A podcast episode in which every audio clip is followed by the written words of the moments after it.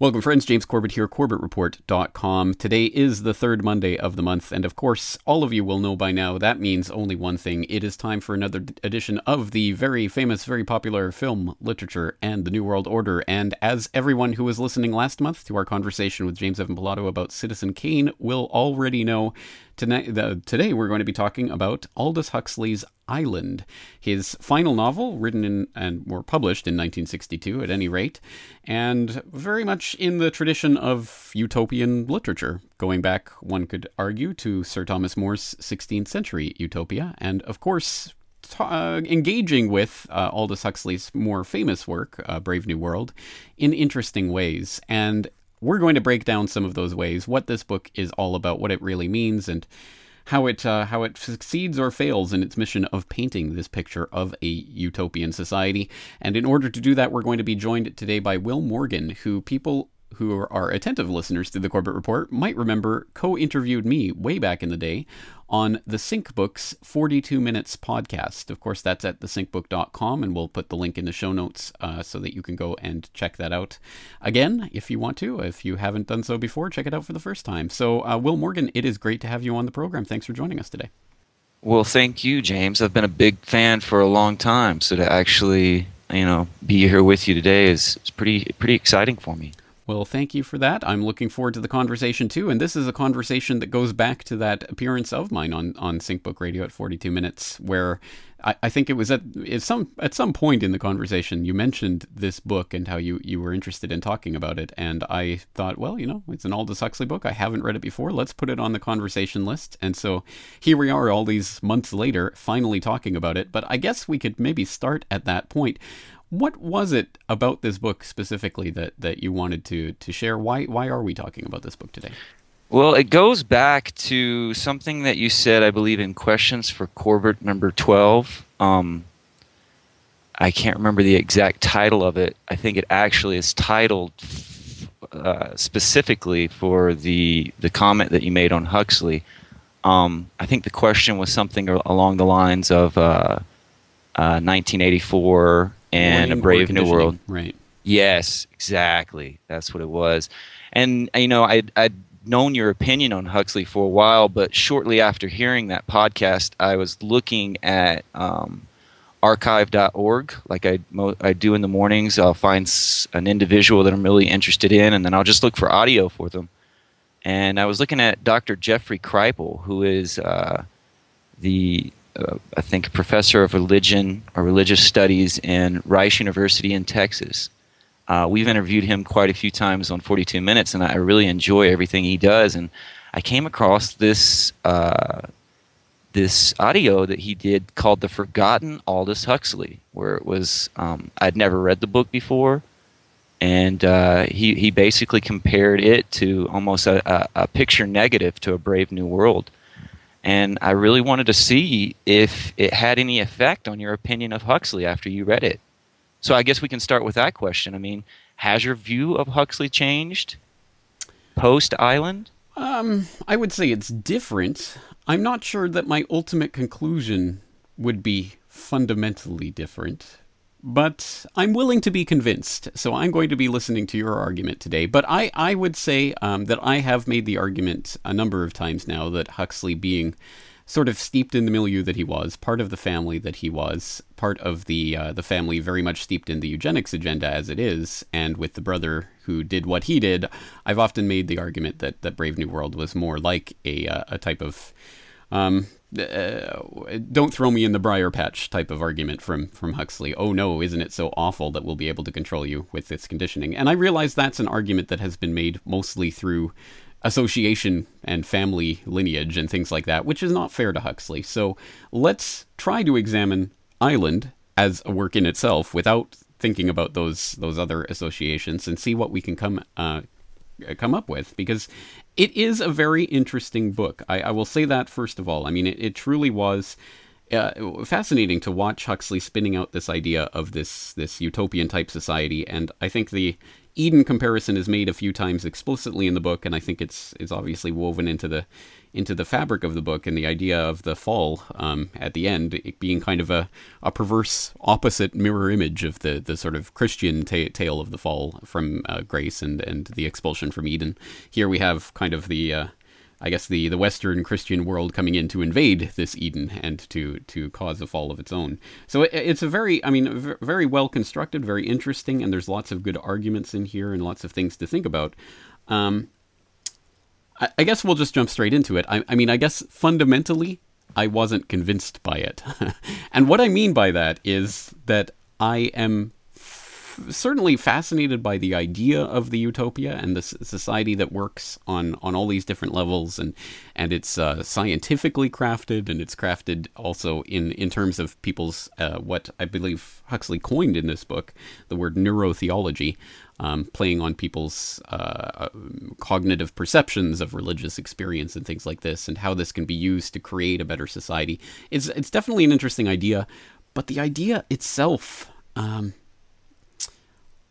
I don't know how to frame it. It's not that it the idea scares me. It's that there's something just unsettling about the idea of this this place where everybody's everybody's happy, everybody fits in. They find a way to make everybody fits fit in. Now, all of these problems that people have in growing up, in, in trying to, to come to a better understanding of themselves and their world, is all taken care of in this kind of vast system that's been laid out over the course of generations. And and while, of course, there are certain things that happen and, and accidents and, and what have you, and, and bad things continue to happen, everyone is pretty much sanguine with, with their life. And there's just something in my nature that rebels against that idea. And I know this is going to sound ridiculous. too, too, too, too much smashing pumpkins, man. Well, well, let me bring in a different cultural reference, since you are at the Sync Book. This, this might, I don't know how you'll interpret this, but it's, it's something that I was thinking of when, um, when reading this book. There was an old uh, episode of the original Star Trek series called The Apple, where the Enterprise discovers this this uh, this planet where there's all these people who are living this, you know, peaceful, beautiful life on this um, perfectly temperature-controlled planet, and they have everything provided to them, and, and everything's working okay. And uh, all they have to do is is sacrifice or, or just give give offerings to this uh, this this thing that they worship. I think it's actually called Baal. I, I'm not sure about that. I don't know. It's something like that. Anyway, um, and and the, so they all, that's what they do. They they, they every so often they they give the, their offering to. Oh, sorry, Baal, not Baal. But obviously, hmm, anyway. Um, and and and this is it, it's kind of this utopian society. Everyone's happy, but the crew of the Enterprise um, comes away with the idea that this is kind of, these people are in, in, in servitude. It's almost like a type of slavery. It's utopia and paradise, but it's a slavery to this Vol, which controls everything. And of course, Vol turns out to be a computer left by some alien civilization or something. I don't know. But I, I don't really remember the, the, the details of the story. But I remember that, that, that, that idea that was embedded in this, that utopia and this perfect society, still there's something about the human spirit that, that desires strife and and and and finding oneself through adversity and conflict, and and this kind of sterilized society that Huxley is painting just really rang hollow to me. And and it brought up to my mind the question of what what about the centers of this system? What about people who don't fall into this system? What about people who fall through the cracks? And of course, that brings up the question of the Rani and uh, her son, whose name I don't remember, Murugan or something like that. No, and, Murugan. Yes. Murugan. Yes, yes. See, I don't know if you noticed, everybody was named after gods. I did There's not know Tom. Yeah. Well, Murugan, I've come across him because I do a lot of work with uh, blue gods and peacocks, and seeing how they show up in our modern uh, like uh, pop culture. And, and Murugan is a peacock god. Uh, he's often seen with the peacock and stuff, but there's Tom Krishna. There was, what was her name? Mary Sarogini or something. So she had the name of Mary.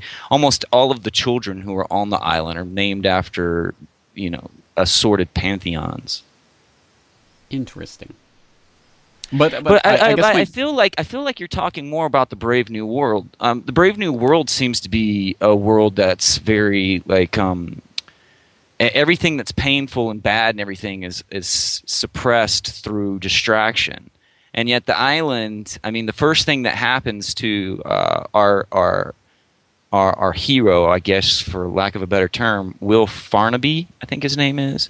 Will Farnaby is, uh, he's shipwrecked on the island, he climbs the cliff, he runs into a bunch of snakes, and he can't get over the snakes. And then when the young kids find him, one of him, one of them walk him through how to to get over the, the traumatic experience of having these snakes.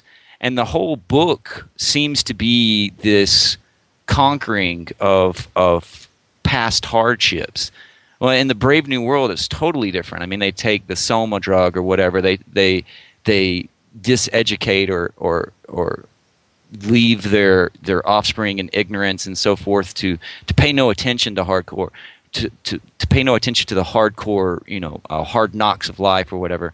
And in the island, there's really this this lean of education on how to deal with hardships. Did you notice that? Or no, no, of course I did. Yeah, absolutely. No, that's quite explicit, and I think it's. Qu- I, I wouldn't disagree with that at all. I think it's quite obvious that that Brave New World was intended at the at the sort of surface level, at, at any rate, to be that kind of nightmare society, and the reader is supposed to understand that, and I think they do. And in this case, I think it's the exact opposite. I think that it's quite obvious that this is uh, Huxley's earnest intention to try to show a society in which people do overcome fears and and and and all of the, you know, pain and longing and all of these things through the various processes that are described. And I'm I'm on board with a lot of them. I mean, a lot of these things that, that are described in this society, I don't have any issue with. I mean, uh, I'm reading from the Vintage Classics edition, page one forty-seven, discu- d- discouraging children from taking words too seriously, teaching them to analyze whatever they hear or read. This is an integral part of the school curriculum. Hey, I'm on board with that. That sounds great. Um, Uh, page one forty-five, Paulo's a gold-producing country. We mine enough to give our paper a solid metallic backing, and the gold supplements our exports, so they have uh, real money. That sounds that sounds good. Um, uh, again, some interesting ones in here. I've, I've, I've, you'll excuse me. I've highlighted like thousands of passages, so I'm yeah, going randomly the through thing. them. But page one seventy-nine, uh, she even knows, because it's been explained to her, that if prayers are sometimes answered, it's because in this very odd psychophysical world of ours, ideas have a tendency, if you concentrate your mind on them, to get themselves realized. Which is one of those concepts that I start to get a bit queasy at. And then, um, and then there's the the one. Um, I hope I can find it now, where basically they said that, um, uh, well, they, they spend all this time talking about how, how uh, religious superstition in, in the West is used to, you know, mess with people's minds and keep them oppressed, and et cetera, et cetera. And then there's this passing reference um, when they're talking about artificial insemination and how widespread it is on the island. There's this passing reference to how it's accepted because uh, basically of karma and reincarnation makes it uh, acceptable to the to the husbands who who allow their wives to do this. And and it's just those kind of passing references. It's like uh, it just seems uh, disingenuous um, to to be attacking uh, the the sort of religious religiosity of the West and then just slipping in these random religious nonsense pseudo explanations into into some of the things on the island, which I had problems with. But I think at the more fundamental level, I realized that my uneasiness with the, the, the sort of seeming happiness of this island probably says more about me than it does about what Huxley was actually creating. But in some ways, that might be the point. Because again, I think that there is something to the idea that it, human nature being what it is, although a society like this might work out for, for some people, I still think there will be that human desire to escape the confines of a system like this. And it just seems too totalizing to me in a way that it's hard to put my finger on. It's true. Well, let's see. There was about thirty years difference between Brave New World and this book. Do you think that it has a lot to do with a change in Huxley overall? When I mean, this is there's a lot that happened to Huxley in between these books. For one, of course, um, I can't confirm it, but from what I hear, uh, is a psychedelic experience. Yes. Um, I believe I read that his first psychedelic experience was in the early nineteen fifties. Again, I'm not sure that was sourced to anything in particular, but certainly at some point he did have psychedelic experiences sometime between Brave New World and the writing of this book, obviously.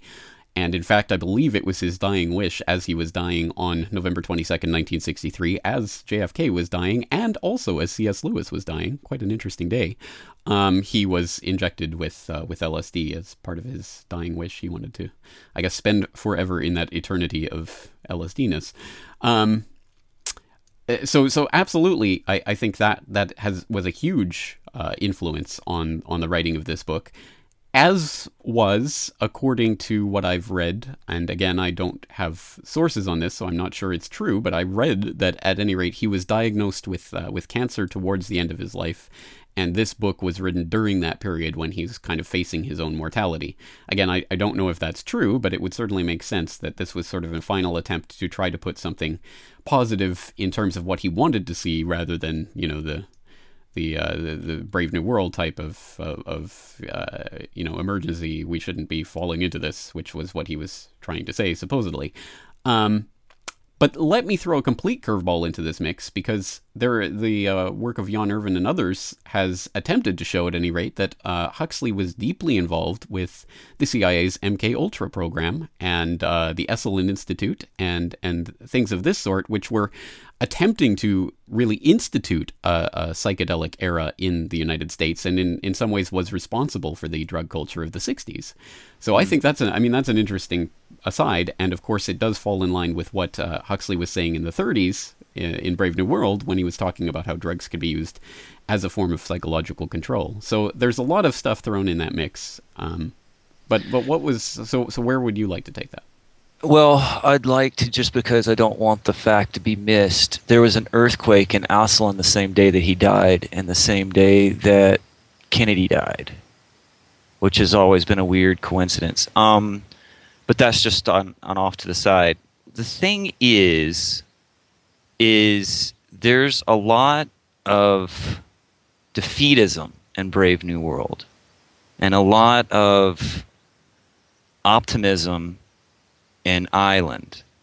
And since the book was written in nineteen sixty-two, I think the optimism had a big effect as far as the uh, the Esalen Institute and stuff goes. Uh, you can definitely tell that everything that came out of the Esalen Institute and everything that came out of the hippie generation was definitely influenced by Huxley, but a later Huxley and, and not an early Huxley. As as A Brave New World shows, they they use drugs as a form of control, and although there is control that is used, I'm talking about the Shiva scene, the the Shiva temple scene in Island. They use drugs as more of uh, an a mind opening or in in a uh, an expansion instead of a, a bottling up.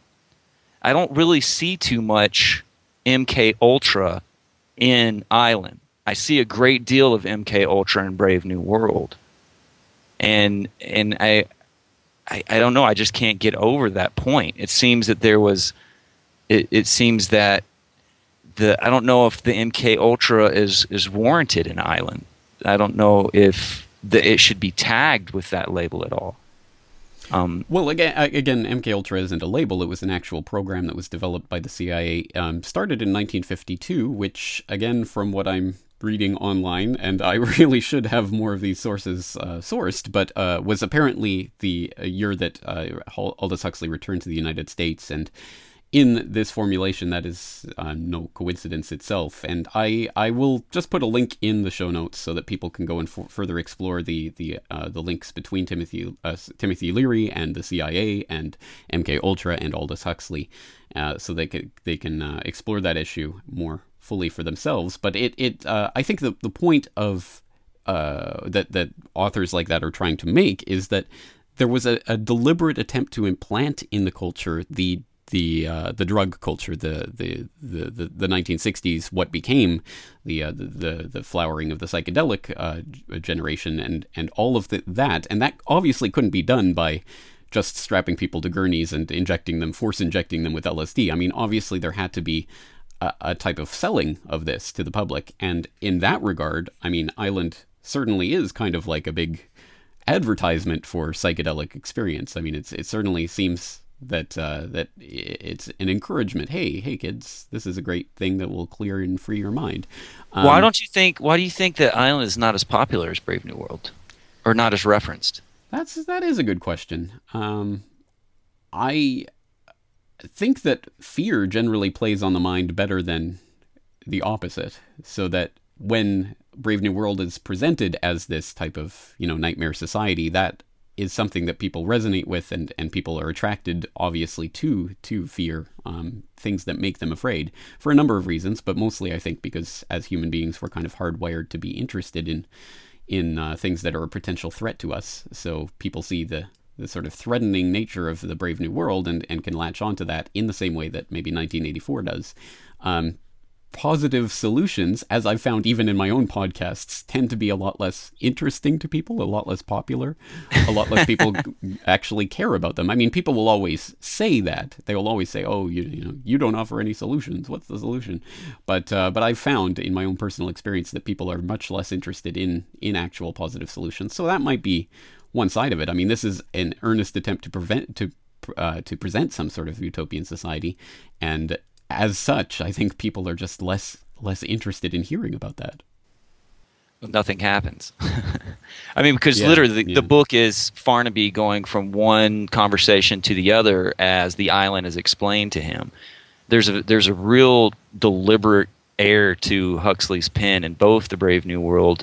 You find yourself being in scenes for a direct purpose, and there's a lot more action, I guess you could say, in Brave New World. Did you notice how many scenes were repeated in both?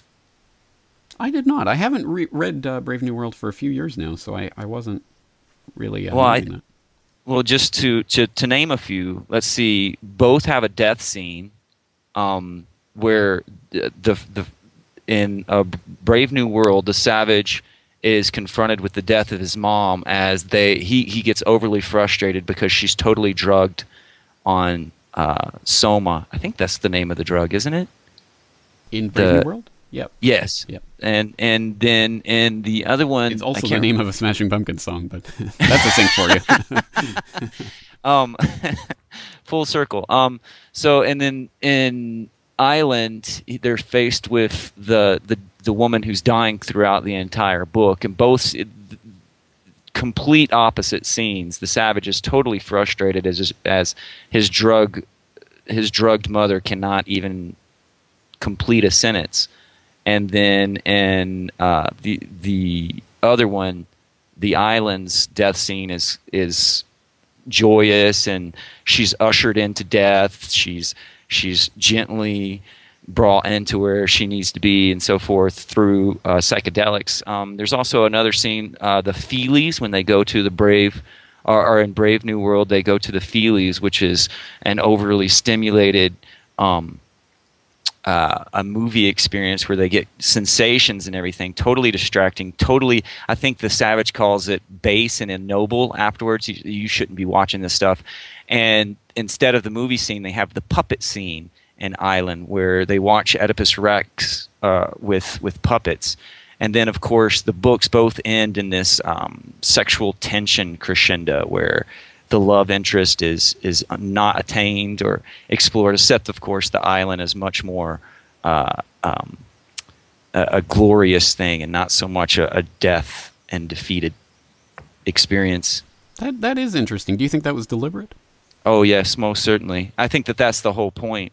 If anything, I think, you know, I kind of wonder if the paranoid side of me thinks that Huxley was perhaps Kubricked, if you get my meaning. I, I think I do, but let's spell it out for people. You mean he was well, uh, taken out? Yeah, it, well, it, I don't, I don't. I think that I've entertained that idea for sure. I mean, if you if you kind of see Huxley as being um, a, a mouthpiece for for establishment in in parentheses, then Island would almost be a handbook on on how to separate yourself from the control. I mean, they say it over and over. This is how you get away from ty tyrants in the island. This is we train our people to to not be tyrant fodder, and it's the same thing as Stanley Kubrick. It's almost spelled out to you in in in bright terms. There's quite a few times that Huxley makes comments about, you know, the the overly um, propagandized public and, and how they're used by individuals as control in Island. And um, uh, it was page, a year later, he's dead. Page one fifty-five, there is nothing in his theories to restrain a delinquent muscleman or an untreated Peter Pan from trampling on anyone he could get his feet on. That was Acton's fa- uh, fatal weakness. As a politi- political theorist, he was altogether admirable. As a practical psychologist, he was almost non-existent. He seems to have thought that the power problem could be solved by good social arrangements, supplemented, of course, by sound morality and despotic revealed religion. But the power problem has its roots in anatomy and biochemistry and temperament. Power has to be curbed on the legal and political levels, that's obvious, but it's also obvious that there must be prevention on the individual level, on the level of instinct and emotion, on the level of the glands and the viscera, the muscles and the blood, which is, I think, true in many senses. I think that that is an apt observation, but um, at, to my mind, it, at least, that starts to bring up the idea of the organized control of the habits of society as a way of making society into the, uh, at least ameliorating the worst effects of the, the muscle man or the Peter Pan syndrome as they, they detail in this book, which um, brings to my mind, of course, people like Edward Bernays, who were just quite open about what they were doing, um, and Walter oh, Lippmann and others. Oh, there's no doubt of Huxley's education in both books. He knows what he's talking about. And somebody, you know, he has a higher education than than the the rest of the world at that point. He he knows what they're doing, and he's he's laying it out. But you know, um, well, let's let's switch gears here. What do you think about sex in, in this book? Um, yeah, it was. Uh, again, I see the mirror to the Brave New World society, where there's kind of free love, but in this case, it's it is notably different. In in the Brave New World example, it was, uh, I believe, mandated, wasn't it, to to have uh, as much sexual relations as possible, and and uh, I yeah, believe there's contras- a there's a scene where a young boy is crying because she, he he won't participate. They're they're taking young kids and they're making them have sexual games, mm. and and in this book, the young is taught about sex, um, but a, a totally, like I said, a negative opposite of of what it is in Brave New World. Right, and in this case, it's the the tantric yoga type sex and uh, the uh, the attention to the to the moment and, and things of that nature that, that transforms it and transforms the act into something spiritually satisfying or, or something along those lines. Um, yeah, take one sexually inept, inept wage slave, one dis- dissatisfied female, two, or if preferred, I think this is more dealing with the family, this particular quote, and I don't have the page number, than with sex, but it was still interesting to me. Take one sexually inept wage slave, one dissatisfied female, two, or if preferred, three small television addicts, uh, marinate in a mixture of Freudism and dis- dilute Christianity, then bottle up tightly in a four-room flat and stew for fifteen years in their own juices. Our recipe is rather different. Take twenty sexually satisfied couples and their offspring, add science, intuition, and humor in equal quantities, steep in tantric Buddhism, and simmer indefinitely in an open pan in the open air over a brisk flame of aff- affection.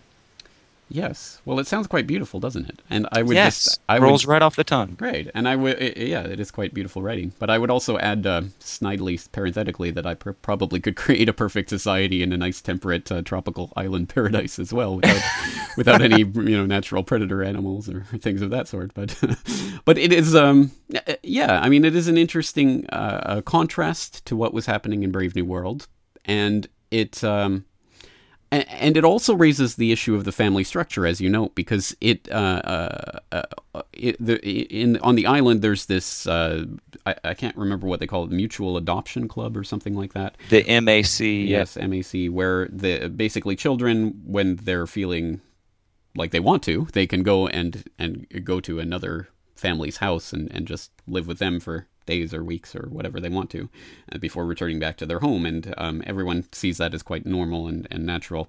And uh, I, I found that an interesting parallel. Again, I, I mentioned in the introduction to this conversation about uh, Thomas More's Utopia, um, which I think has to be one of the starting points for this this entire branch of literary fiction, creating a, a, a fictional island utopia paradise. And interestingly enough, that that utopia also had the idea of communal, kind of communal family living. There were, it wasn't so much that parents and children were wedded, to, so to speak. It was uh, it was more like the the children were communally raised, and uh, I, I I find that interesting that it keeps popping up in, in this type of utopian fiction, and it I, again I I mean I I see that reflected in the rather chilling comments of people like M S N B C contributor, it's going to escape my mind, but uh, she uh, was recently talking about how your children aren't really your own, and uh, and you know they you have to understand they're they're part of the state, um, which again is is chilling. It's interesting. So many of these concepts are utopian on one side, but in a slightly different context become quite nightmarish, and that that's part part of what you're gesturing to, I think. I mean, the Brave New World and Island societies are, uh, and, and the books themselves are are very parallel in some ways. And one is presented as this kind of nightmarish society, and the other is this utopian society, and they're not completely different. I mean, they're they're just sort of shades of difference between them. Well, the the whole anti he's hard on the family in both books. Um, uh, of course, the explanation lies in Brave New World, where they almost worship Freud as a god, and of course, Freud he, has these theories about the family's effect on their neuroses of an individual, how they're trapped, they're locked into this prison with their mother and father. And that goes to play at the Oedipus. That that's totally what the Oedipus play is about at the end of Island. Yes, um, I, I thought it was quite humorous. So this is Oedipus in Paula, where the two Paulan uh, children show up, uh, Paulinese children show up, and and, and basically save tell, the day. Yeah, they tell Oedipus, well, what are you doing? Just uh, you know, you shouldn't be married to your mother anymore, and and mother, why would you kill yourself? Just just stop what you're doing. Don't poke your eyes out. It kind of deflates the uh, the drama of it, doesn't it? Right. It's very, you know, God comes down out of the clouds and says, "You don't have to die." So yeah, I don't, I don't know. And it's funny, in Brave New World, they actually they say, what is it, uh, orgy porgy, and something about Fo they they call Freud Ford, like he's the Lord or whatever. And I definitely think that Freud's opinion of the family is Uh, a mainstay in how Huxley uh, read what he thinks is one of the most destructive things in our society. I, which uh, either you just blew my mind, or uh, and I've been misreading Brave New World all this time, or or something's been misunderstood. I thought the Ford, the year of our Ford, and all of that in Brave New World, I thought that was a reference to Henry Ford. I thought he said he's he made a comment about uh, somewhere in Brave New World. He says he was called Freud when he talked about he called himself Freud uh, when he talked about psychological things. I'll have to go back and make sure and reference my my citing here. But right. I, I, I, I it's been a while for me as well. But I almost and I think that th that might be a conclusion. Just when I was trying to Uh, compare these two that I came to, I definitely think that the Freud thing has something to do with his attack on the family, for sure. Well, it, it certainly is quite explicit in... Um, oh, okay. I, I'm just reading on the, the Wikipedia page, that bastion of truthiness about Brave New World. Um, Henry Ford has become a messianic, messianic figure to the world straight. Our Ford is used in place of our Lord. Uh, Sigmund Freud, our, our Freud is sometimes said in place of our Ford, due to the link between Freud's psychoanalysis and the conditioning of humans and Freud's popularization, popularization of the idea that sexual activity is essential to human happiness, et cetera. So et cetera. It's a little of yeah, both. A little both, yeah. Ah, we're both right. We both need to reread Brave New World. That's the, that's the real point. Okay, well, let me, let me um, see if I can change, fundamentally change your conception of this book. Um, you posit this as being a positive book. Uh, uh, uh, well, not totally. I mean, there's quite a few things that I, I kind of made me lift my eyebrows too, but I think that that was more of Huxley's personal, you know, idea and, and conclusions, and less of predictive programming. Well, let me, let me see if I can change your opinion on the tenor of the book, because in some ways I think this is a deeply, deeply pessimistic book. Um, in fact, an extremely dark book because of the way it ends. And the ending is kind of inevitable. I mean, you, you see it coming from pretty much the very beginning. As soon as you realize what's happening in this book, you know how it's going to end, and you know that Colonel Deepa is going to take over the island, and it's going to, you know, the paradise is going to be ruined. And, of course, that's exactly what happens. And the implication seems to be that this wonderful paradise utopia society is completely defenseless to this. And in fact, they even explicitly talk about this in a conversation towards the end where it's just kind of, well, if this is our fate, then we're resigned to it. And uh, and and again, the interesting part of it is that the, the revolution takes place at least partially from within, it, um, from, from Murugan and um, his mother, the Rani, um, who are uh, who are Polynese. And they, they sort of invite in the beast. Um, so a- again, I think that it's... It's extremely dark on one side because it, the, the best that we can possibly hope to achieve as human beings, this utopian state of paradise, is so exceptionally fragile, and it seems, according to the logic of the book, is almost inevitably taken over by the, the sort of the, the the outside world, the other side of the the equation, the uh, the you know quest for oil and money and capitalism and and uh, and death and and all of that. It seems to invade the island in an almost inevitable move. Uh, yes, I thought about this. Is that what happens at the end? I was a little confused. They're in their L S D or their mushroom trip. They hear the Jeeps roll in. The Jeeps roll up to the house. There's shots that they hear, and then the Jeeps roll out, and then that's the end of the book. Yes. So is that what they, the Jeeps rolling out was not a sign of them being defeated? They basically oh, I, came in? I didn't, I didn't take it that way. Um Recognition dawned, it's Murugan, and he's with Deepa's soldiers. Uh, progress, the uncertain, excited voice was saying. Modern life, and then moving on from Sears Roebuck to the Rani and Kutumi. Truth, it squeaked. Values, genuine spirituality, oil. Um, right. I mean, it, it certainly seemed to me that the implication is that they've taken over, or they're going to. You know, that was Murugan's, what I took out of it.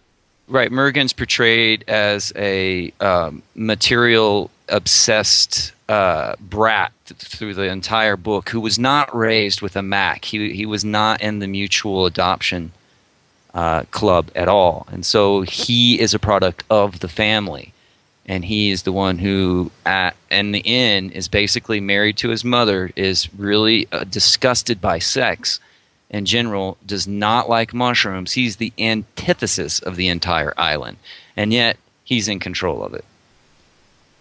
What does that say about about Huxley's vision of this utopia? Well, there's quite a few times in the book where the island says, well, if it happens, it happens. There's little to nothing that we can do about it.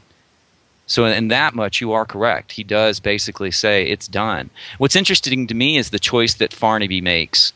After the puppet show, Murugan shows up because Murugan or Farnaby was actually a plant on the island to to usher in the oil. Like, he was there to speed this little, and he didn't care. He, because of the problems of his past with so much death, and he basically was a reporter who was just traveling the globe wherever death was, he he was brought in to basically kill the island.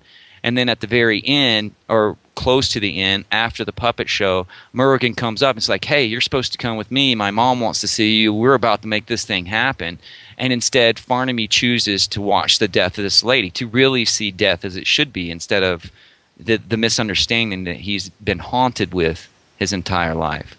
I thought that was really interesting to me. Farnaby chose, he chose, he chose life in the form of death, or life as a form of death. He he he chose to watch the island die.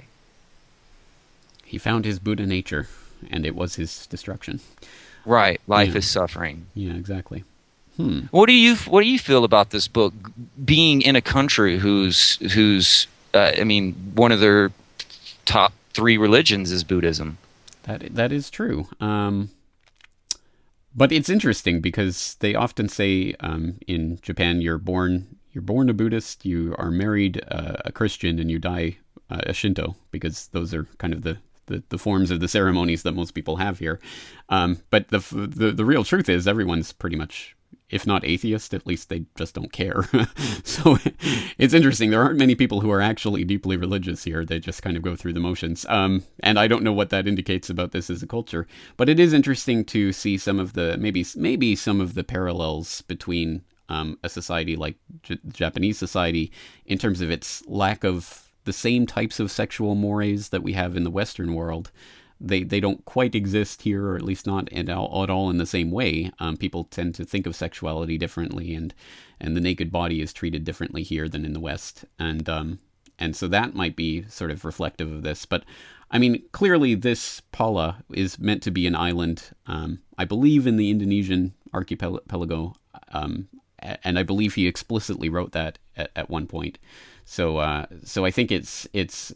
explicitly modeled as on on that uh, that type of that society in general, but interestingly, of course, it was the uh, the the the combination of the old Raja and that traditional society and the the Scottish person who came here three generations ago to to inject the sort of science and Western traditions. So I think it's quite quite obvious he's making a very explicit kind of merger of all of these cultures, all of these things together. It's it's Buddhism and and uh, tantric yogic sex and the Western and science and, and all of these things kind of mixed together to create supposedly the best of all worlds, right? I mean, I, I think that was pretty explicitly done.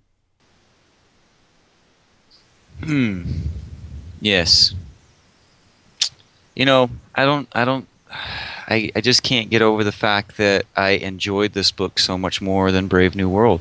Hmm. T- to I, me, I it's think a I would more complete too. I would book. say that. I think it was a more enjoyable book for me. Um, uh, maybe because, at any rate, it's more fascinating to look at this idea of this this utopia, even if I don't agree with it in all its respects. It's interesting to see it laid out there, um, and it resonates on a, on on a, at least a more positive level, as you point out. I mean, it's it's more about the taking out the positive bits of these experiences than obviously something like Brave New World, which, I mean, feels like a, a nightmare society. So it's certainly a more positive experience reading it, I think.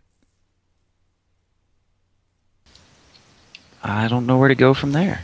Well, then why don't we start drawing this conclusion, uh, this uh, conversation to a close? But let me let me give you this then, because I've been playing a bit of devil's advocate here, but uh, I did find that this evening, while eating my dinner, I attempted to eat, uh, grace in the Polonese manner. So I chewed my first bite of food for a minute or two. You chewed your grace. I did. I am completely and utterly impressed. I tried it out. I thought, well, that sounds like an interesting idea. And and it is an interesting idea. I mean, I like that idea of attentiveness, being attentive to the moment. I think that there is something to be learned from that. So um, that's how he opens the book. Yes, indeed. Attention, attention. You, you, are you going to get you a little bird that just flies around your room going, attention? Attention! I would probably train Attention. it to say something more interesting, but yeah, yeah. At any rate, yeah, at least it would make me pay attention. Uh, so no, I think there are there are valuable parts of this book. I'm not I'm not really putting it down. Um, I think it was enjoyable and interesting. There was a lot of thought-provoking material worth in here. A, worth another read, perhaps? Worth worth another read, absolutely. And, and as I say, I highlighted so many different passages in here that I wish I could kind of go through them all, but um, but that would be ridiculous. It would be rereading half the book. So I, I will definitely reread this at some point and come back to it. And I don't know if this fundamentally changes my view of Huxley. Um, well, I don't disagree with you. I mean, with all of the Malthusian talk that is in here, you know how he was raised. I just feel that there was definitely a progression from Brave New World and Huxley as a, both a writer and a person. Yes. Well, I would not dispute that. I would not dispute that. I think there was definitely a change, and that can definitely be attributed, I think, at least in large to large extent to, to his psychedelic experiences. Um, and I don't know, I mean, I would be interested to know more biographical details about Huxley and his relationship to his brother and what he thought his brother was doing with um, the uh, UNESCO and things like that, and, and the relation to his family history. I don't, you see, I don't know much about Aldous on a biographical level and what he explicitly thought about his kind of his family history and all of that. So that would be my next level of exploration of this t- topic, but uh, perhaps we can leave that for another time. Will, it, it it really is interesting talking about all this with you. So before we go, are there any sort of any any resources you'd like to direct people to, or anything you'd like to to sort of say in, in conclusion of this conversation? Well, not necessarily pertaining to Huxley. I feel that everybody would uh, thoroughly enjoy reading both books back to back themselves, and I don't want to forget to mention the Olympia Sync Summit. Have you heard of this yet? I have not. Well, um, you'll you should, because it has your homeboy James Evan Pilato, who is attending the Olympia. Did he did he hold out on the? Maybe he did tell me. Sorry, tell us about it. Dude, come on, Pilato, where are you at? The Olympia Sync Summit is uh, what's going on. Is I am a part of the Sync community um, that is kind of umbrellaed but not really controlled by Sync Book Press. We entertain all different ideas in what we call sync or synchromysticism or studies of synchronicity. Uh, but what has been happening over the last few years is this drive to get people together and present their work so we can all sit down at, at tables together and, and really blow each other's mind. Um, the next one, uh, which actually has an Indiegogo campaign that you can find at the, you know, Indiegogo.com slash project slash the Olympia Sync Summit, uh, we are needing all the help we can get. We're falling short of our goal, but as I said, it will be attended by James Evan Pilato, by Alan Green, who you've interviewed and uh, had a really great interview with, actually. Um, Rodney Asher, the director of Room two thirty-seven, a bunch of sync heads like Joe Alexander, myself, Marty Leeds, Scott Onstadt. Um, I would probably venture people to help donate or even attend if they're in the area, which would be Olympia, Washington, come August eighth, ninth. And we only have a few days. I mean, it's going to, the, the, the Indiegogo ends on the twenty-fifth, I believe. Yes, and I will uh, include the link of that, obviously, in the show notes for this, and uh, also to the Sync Book, um, a page on the Sync Book about the Olympia Sync Summit that I'm seeing right now. So people can find out more about that and uh, hopefully attend if they're able to. So obviously that's Olympia, Washington, and uh, you can say hello to Pilato for me. Um, he probably did tell me about this. I'm just not so attentive. I need to pay more attention. Attention. attention. Attention. Yeah, I'm. I'm really looking forward to shaking Pilato's hand. Uh, the whole format of uh, forty-two minutes, although we've made it our own, was greatly inspired by the odd coupling that you and Pilato have on uh, New World next week. I've never, never quite thought of us as the odd couple before, but I guess there are parallels. That's interesting. Oh, come on, James. I mean, you're, you're. I mean, you're pretty straight laced. You're a straight laced Canadian whose work is very professional, and Pilato's got a soul patch. So. To be fair, I did grow a beard, so yes, um, maybe he's rubbing off. And no, no. All right, okay, excellent stuff. Well, I did really appreciate this conversation, and I appreciate you getting me to read this book because, as as I say, I did enjoy it, and I hope that the listeners out there did get something out of it. So, Will Morgan, sync book dot com. Thank you again for your time. I do appreciate it. Thank you, sir. All right, friends, there goes Will Morgan, and there ends another edition of Film Literature and the New World Order, but not so fast. Of course, first we have to assign you your homework for next month and dip into the mailbag from last month. And interestingly enough, we must have struck a chord with last month's edition of this series where we talked to James Evan Pilato about Citizen Kane, because we received more email about that than about any other edition of this series so far. In fact, so many emails that I don't think I can go through them all right now. So if I don't get to your email in particular, please excuse me. But we will try to go through a few of them. For example, we had one in from Phil, who wrote about what happened to Orson Welles as a result of his going up against the establishment as represented by Hearst. He says, after what happened to Welles, everyone in the business got the message. There were some courageous directors who made reference to the elite sacrosanct sacrosanct cabal behind the curtain, but look what happened to Kubrick after making Eyes Wide Shut, Polanski after Rosemary's Baby. I believe both filmmakers knew of and possibly witnessed one or more of the so-called Illuminati rituals. Then there's Pakula's Parallax View, which I recommend if you haven't seen it, a freak accident. Uh, we have Mark writing in saying that Citizen Gates has been done. Uh, the idea of going up against the big figure of our day, that is. Bill Gates. Citizen Gates has been done. Peter Howitt's Antitrust, starring Tim Robbins as Gary Winston, almost as evil as Gates, but unfortunately refusing to take the ultimate risk of tackling the eugenics and depopulation agenda. Still a good thriller, and good enough and close enough to Gates to get panned by the critics, except in China, apparently. Interesting. Well, thank you for that, Mark. I think I'll have to check that out. Next, we have Morrison, who writes, I really enjoyed your podcast on Citizen Kane. Very insightful. I thought your question, who as a creative filmmaker has gone up against the establishment, I would say Oliver Stone with J F K in ninety-one. They really went after him when he did that film, and they still hate him despite him towing the line on his nine eleven movie and Bush. However, his Untold History of the United States is certainly an interesting take on U S history. Uh, we have Ryan writing in regards to the thing that we talked about in the mailbag from last month, which referred to something from the movie of the month before. This is getting a bit uh, referential here, but uh, we're talking about the adaptive mutation study about uh, uh, the the lactose intolerant bacteria or whatever it was at this point.